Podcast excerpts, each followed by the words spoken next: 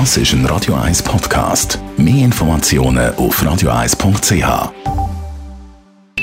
Best auf Morgenshow. Gibt wieder überall Autobahnvignetten für das nächste Jahr zum Kaufen? Die klebrigen, die man dann mühsam nur ab der Autoscheibe wieder wegbringt. Dann fragt man sich natürlich, wann gibt es die endlich, wie zum Beispiel in Österreich, digital? Ja, da müssen wir noch ein bisschen warten, aber die Planung ist es. Man kann einfach noch nicht genau sagen, wie es funktioniert. Ganz genau kann man es noch nicht sagen, weil man momentan in der Programmierungsphase ist. Vorgesehen ist, dass man das Nummernschild im Internet registrieren lassen muss. Und anders als bei Klebervignetten ist dann die E-Vignette, also die digital, nicht das Auto selber gebunden, sondern eben ans Nummernschild. Geplant ist, dass es aufs Jahr 2022 eingeführt wird.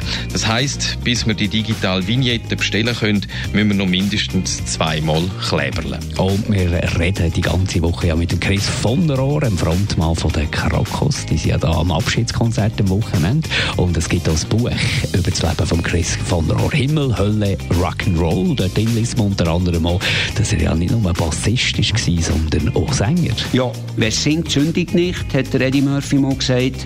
Ich habe, irgendwann bin ich fast, fast dazu gedrängt worden, von den Bandkumpels das zu machen, weil dann war gerade ein Sänger mal gesehen. Ich habe aber dann gleich gemerkt, dass mein Stimmumfang und die Stimme, die ich habe, zwar so äh, im Bluesigen innen, äh, Balladeske vielleicht noch halbwegs akzeptabel ist, wenn wir aber 20er Nägel vornehmen und das Härtebrikette verschieben, brauchen wir einen Mann mit einer 3 Oktav Stimme, die wir dann im Markt gefunden haben. Die Morgenshow auf Radio 1. Jeden Tag von 5 bis 10.